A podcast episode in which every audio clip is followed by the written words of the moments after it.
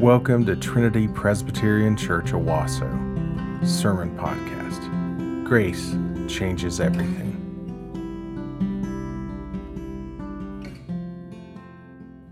If there ever was a scene to bring out Mel Gibson and paint half his face blue to ride across a valley on a horse, this would be the passage.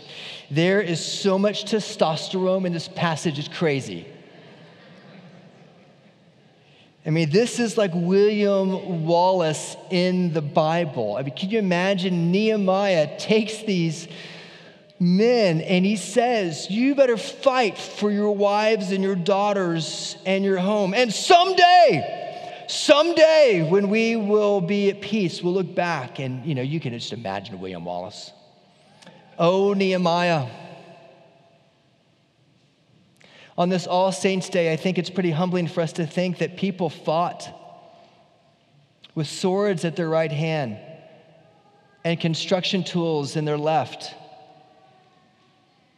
to rebuild the city of God for us. And as God's new covenant people who have all the inherited promises of Israel, we stand on their shoulders, not in a city in the Middle East, but we stand proclaiming the glory of the Lord across the world. As Habakkuk said, the glory of the Lord shall fill the earth as what? As the waters cover the sea. And we know from your good Bible reading and interpretation that there is one who Nehemiah points to who also left the side of the king, the comfort of the palace, and he came down to help rebuild to commission his people. But our Lord Jesus Christ didn't come in the incarnation at the risk of his life. The Lord Jesus, of course, came at the cost of his life. And the Lord Jesus intends to help us see in Nehemiah 4 something profoundly practical that you and I need to learn today. That is the relationship between God's sovereign promise and our human responsibility. Notice right off the cuff in Nehemiah chapter 4, Nehemiah says that he prayed to God and he set a guard. He prayed to God and he set a guard. God had promised that Israel would come back into the land, that they would return. Nehemiah promised that, and Jeremiah promised that in Jeremiah chapter 25 many, many decades before the Babylonian captivity. And here they are, they're back in the land, they're fulfilling God's promise. But question if God promised it, it's going to happen, right? So why can't we just sit back and just rest and let Him do all the work? Because God has called us to set a guard, not just pray but set a guard. You see this interworking of God's sovereignty and human responsibility all throughout Scripture. In, in Isaiah chapter uh, 38, you remember uh, Hezekiah. Uh, Isaiah intervened for Hezekiah, and Hezekiah prayed to the Lord, and the Lord gave him 15 more years. And Hezekiah had the promise of God that you'll live 15 more years. And then, isn't it interesting right after that? What did Isaiah tell Hezekiah to do? To go and to take the baked cakes and to rub them on your boils. Yes, it was God's promise, and also it was the medicine. Yes, it was God's promise, but also it was your responsibility. Or think about the passage, for example, in um, um, Acts 27. Remember when, when Paul is on the, on the boat, God says, I, You will get there. You will get, you will get to the shore when they're in the midst of the storm an angel promised them they'd get to the shore in Acts chapter 27. And you remember Paul is on the boat. He's on the boat with some sailors and some soldiers. And they're in this incredibly hard storm, and their boat is breaking up. And the angel says, You're going to make it. But isn't it interesting that when the sailors the sailors run over to cut the, the, the, lifeboats down. Paul goes over to the sailors and says, If you get off of this ship, we're all going to perish. Well, which was it? Didn't the angel promise them that they'd get to the shore? So why is Paul making a big deal? Because Paul knew that God's sovereignty and human responsibility go together. You pray and you set a guard. God can be sovereign, and yet he does he orchestrates his sovereignty through means for which he asks us to be involved. And this, for us, we tend to separate these. We tend on one camp to talk about how God is just sovereign, and so we can just relax and we don't have to live holy lives because God is sovereign. We're justified by faith, and so therefore, who cares what you do? Sin so that grace may abound. And I think Paul had something to say about that, didn't he? He calls us to be His by His sovereign election.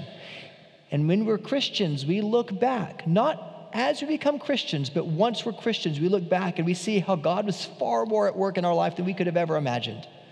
Orchestrating details of our life to put us in places, to bring us to a knowledge of Himself that only He could do. And yet we look back to see the comforting doctrine, the comforting doctrine of His electing grace. There's a, there's a book by a man named Andrew uh, Wilson that I've recently read called Remaking the World. And he builds on a Harvard a psychologist who, in the, um, who decades ago talked about how Western people are weird. They're weird. They're Western, they're educated, they're industrious, they're rich, and they're democratic. And Andrew Wilson builds on it and he says, well, actually, we are weirder. We're Western, we're educated, we're, in, we're very industrious, we're rich, we're democratic, we're actually ex Christian, and we're romantic. And in his chapter on the industriousness of what it means to be Western, and when I say Western, I don't mean like cowboy hat and stirrups. I mean like you're part of the West part of the world, from Europe over to America. And when he talks about the industriousness of the Western people, he talks about the rise of the Industrial Revolution and how everybody learned to pull themselves up by their bootstraps and to focus on their responsibility, their responsibility. And is that true for us? Should we care about those things for which we are called and responsible? Well, of course. You have spiritual gifts to steward for his glory's sake. We are called to be industrious people, which is one of the reasons why European scientific expansion exploded after the Reformation because it was a rediscovery of the gifts that God has given us. And not to just sit back and let the priests and the clergy intercede for us, but to yearn and to pray and to extend God's kingdom through the gifts He's given to each person. You see this conversation between uh, divine sovereignty and human responsibility all throughout church history, too. J.I. Packer has read a phenomenal little book many years ago called Evangelism and the Sovereignty of God, which I commend to you if you haven't read that. And in that book, he tells a story of Spurgeon, who once was asked if he could ever reconcile these two truths to each other God's sovereignty and human responsibility. And Spurgeon said, I wouldn't try because I never reconcile friends. Friends? Spurgeon's interlocutor replied. Yes, friends. In the Bible, divine sovereignty and human responsibility are not enemies. Where did you ever imagine that? They are not uneasy neighbors. They are not in endless states of cold war with each other. They, Packer writes, they are friends and they work together for your sanctification. In Acts chapter 2, right after uh, the crucifixion, Peter's, one of Peter's first sermons, he brings these two things together. He says that Jesus was delivered up according to the definite plan and foreknowledge of God, divine sovereignty. And then right after that, whom you crucified and killed. Delivered up by the foreknowledge of God and delivered uh, and killed and crucified by the hands of lawless men. So, what does this mean for us? The main point is that we are to pray to God and set a guard whenever we face opposition, which Nehemiah faced from Sanballat and Tobiah in this text. We are to pray to God and we are to set a guard whenever we face opposition. And the teaching is first that God is in control and we are responsible. God is sovereignly in control, and we are responsible. And yes, of course, God is ultimately sovereignly in control. Absolutely, He rules and reigns by His might for His glory, and He doesn't need any of us. But He invites us in, and He commissions us, and He calls us to be responsible, to steward the gifts that He has given to us. And the implications, of course, of this um, are that we can cheer up because no matter how bad things get, no matter how bad things get, God is completely in control. Isn't that good news? And it's really good news because you are responsible, but it's also good news because you can't completely mess up your life. you are responsible, but you can't completely mess up your life. And I know some of you have tried. But he is sovereignly in control and he orchestrates all things for his good and for his glory through his sovereign decree and command. Not only are we to pray to God and are we to set a guard, but we are to do so when we face opposition. Because notice in Nehemiah chapter 4, the whole of chapter 4 through 7, which chapter 4 really encapsulates. And I'll encourage, I encourage you to read chapters 4 through 7 this week because we'll pick up with chapter 8 through 10 next week. But the whole of chapter 4 encapsulates what's going on through chapters 4, 5, 6, and 7. That is, they are facing constant opposition. And when you believe in God's promises, the teaching is that when you believe in God's promises and you live in light of them, you will face opposition. Just ask any elder of this church.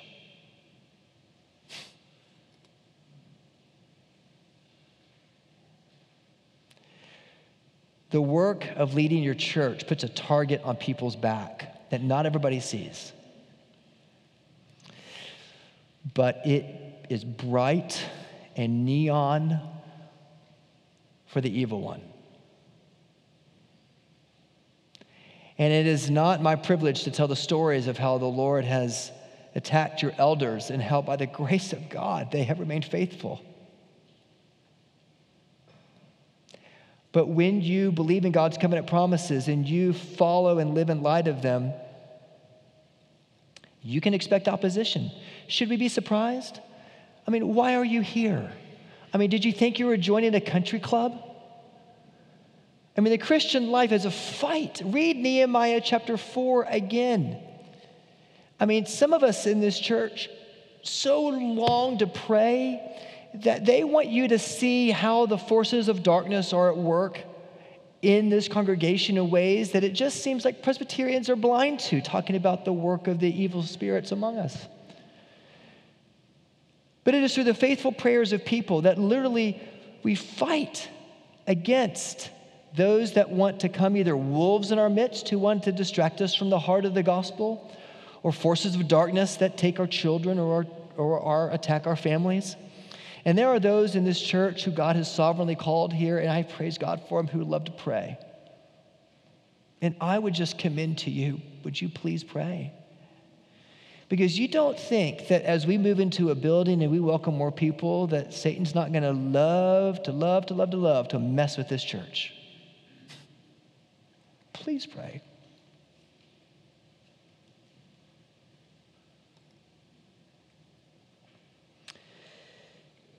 You will be mocked and you will be ridiculed. And it's interesting, interesting to me that as we seek to live with the knowledge that God is in control and use our gifts and efforts to the best of our ability, we will, we will get attacked. Think about, think about not only the men who are working with a sword on one hand and construction tools in the other, praying for one another, but think about in Mark chapter 1 or Matthew chapter 3 and, and 4, Jesus is baptized and the Holy Spirit comes down upon him. And, and the voice from heaven says, This is my beloved Son with whom I'm well pleased. There does not get a, there's not a better place to be than that moment in time, right there, where you see the presence of the Trinity, a dove descending, a father crying out, the Son being baptized to fulfill righteousness and follow John the Baptist's last command of the Old Testament to be baptized, which Jesus fulfilled. And there he is. It's a beautiful moment. And then what happens right after that? He's taken into the wilderness to be tempted by Satan for 40 days. Or 1 Kings chapter 18, Elijah is on Mount Carmel and he defeats the prophets of Baal. This amazing moment where God comes down and shows the prophets of Baal that he's the one true God. And right after that, Elijah goes into a deep depression. Or Daniel doing the disciplines that he was called to do. He's doing the he's being faithful to God's word and he's doing the disciplines and right after that he is turned in for his obedience to God's word and he has to be put into the den of lions. Or Ezra. Ezra, he reads the law to God's people. And as you heard Nathan preach for us several weeks ago, he reads the law to God's people and, like, yes, we will obey it. This is awesome. And then they all intermarry and disobey God's word with people who don't believe in God's covenant promises. And Ezra's faced with the mess of God's people in trying to sort that out. And the whole book of Ezra kind of ends with like a, huh, we gave it a good go. And if we could pass the microphone around, every single one of you could stand up and talk about the highs and the lows, the highs and the lows. And some of you, even right now, are suffering with some really deep depression. And we want to pray over you and care for you and love you and help you. And this church is a church where it's okay not to always be okay. And the way that you preserve that in a, in a church is by the culture of that church, which you maintain. I don't maintain it. Lead it, maybe, but I don't maintain it. You have to maintain it. You welcome others who struggle. Because the mark of you growing in Christianity is your struggle against sin, not necessarily your victory over that sin. And as we continue to struggle over sin, though we are freed from its penalty because of the cross of Christ, we are not freed from its power. And therefore, struggle marks us as God's people. In chapter 4, 1 to 3, Sanballat and Tobiah mocked and ridiculed the Jewish people. In verses 7 to 8, they worked to try to create confusion. They tried to change their plans. What are you doing? You're rebuilding the wall? Why are you doing this? It makes no sense. There's too much rubble. They're trying to confuse them. In chapter 6, verses 1 to 4, Tobiah, Sanballat, and Geshem, the Arab, devise a new plan to distract Nehemiah. They try to bring Nehemiah out of the picture. They try to send him back to the king so that they could then get their grips and their, their talons around the people again because they are losing cultural power.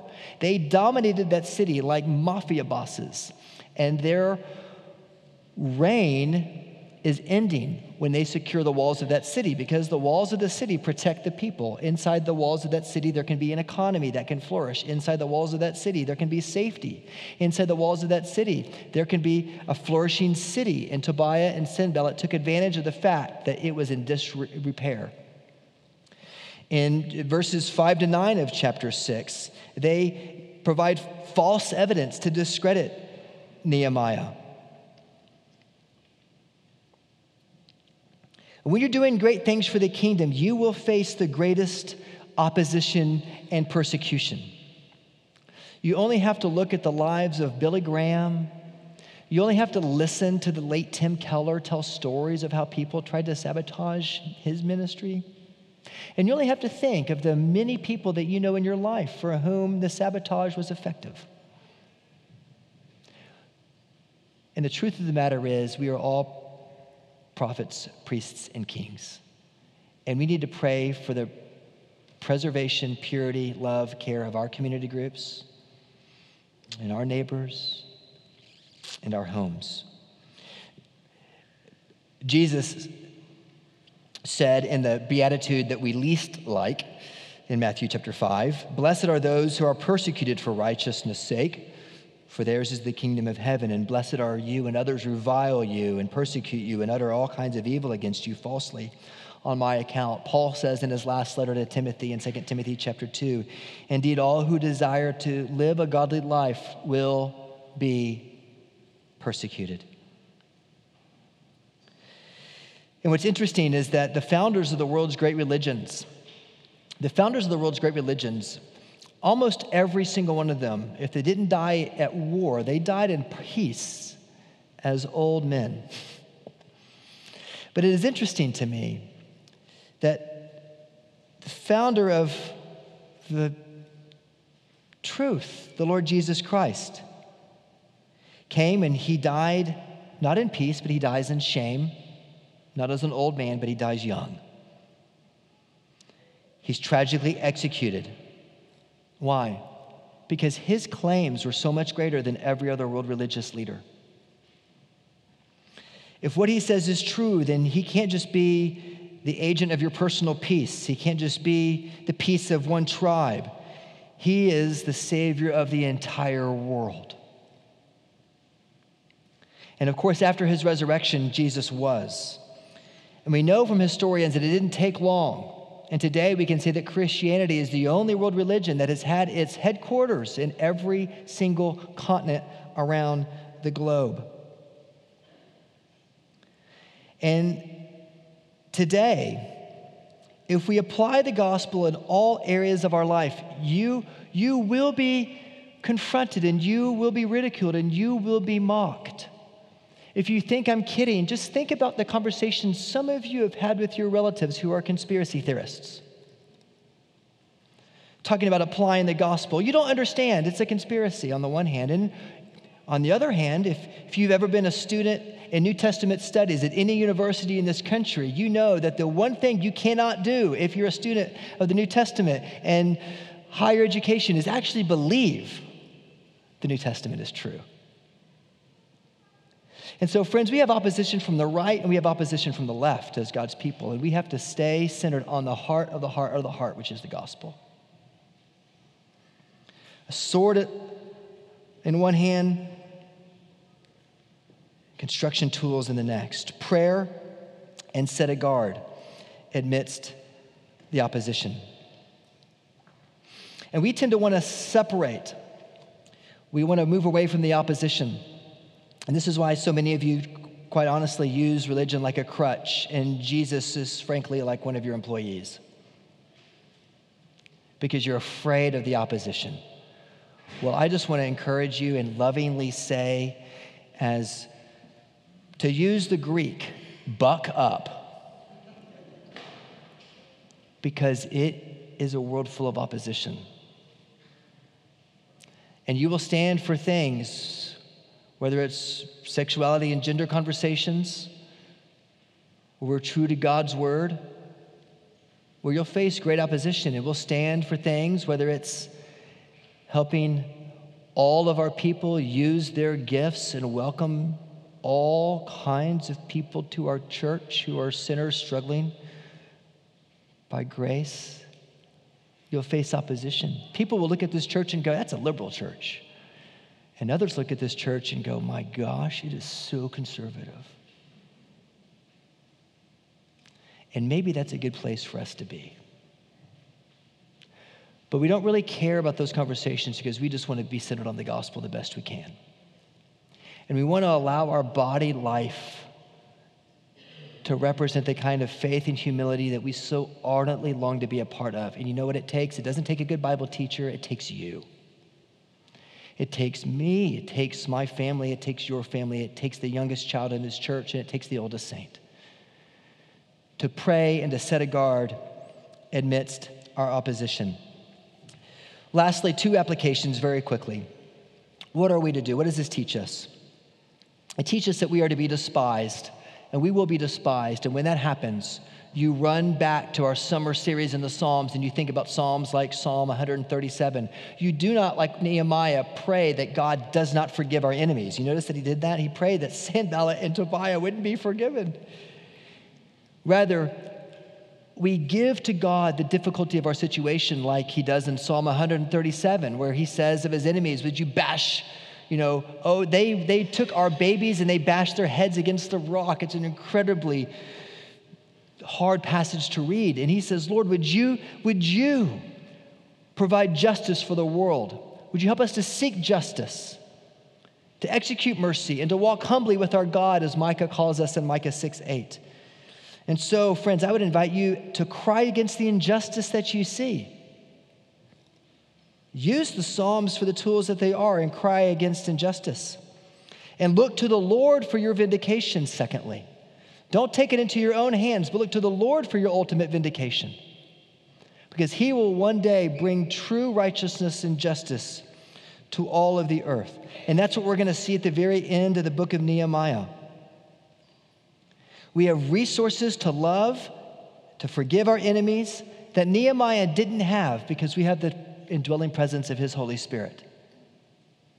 And we have a ministry, as I said last week, even greater than John the Baptist because of the indwelling presence of the Holy Spirit, to give, uh, to give us confidence, to listen to our great warrior, prophet, priest, and king, the Lord Jesus, who says to us, Fight, pray, and set a guard.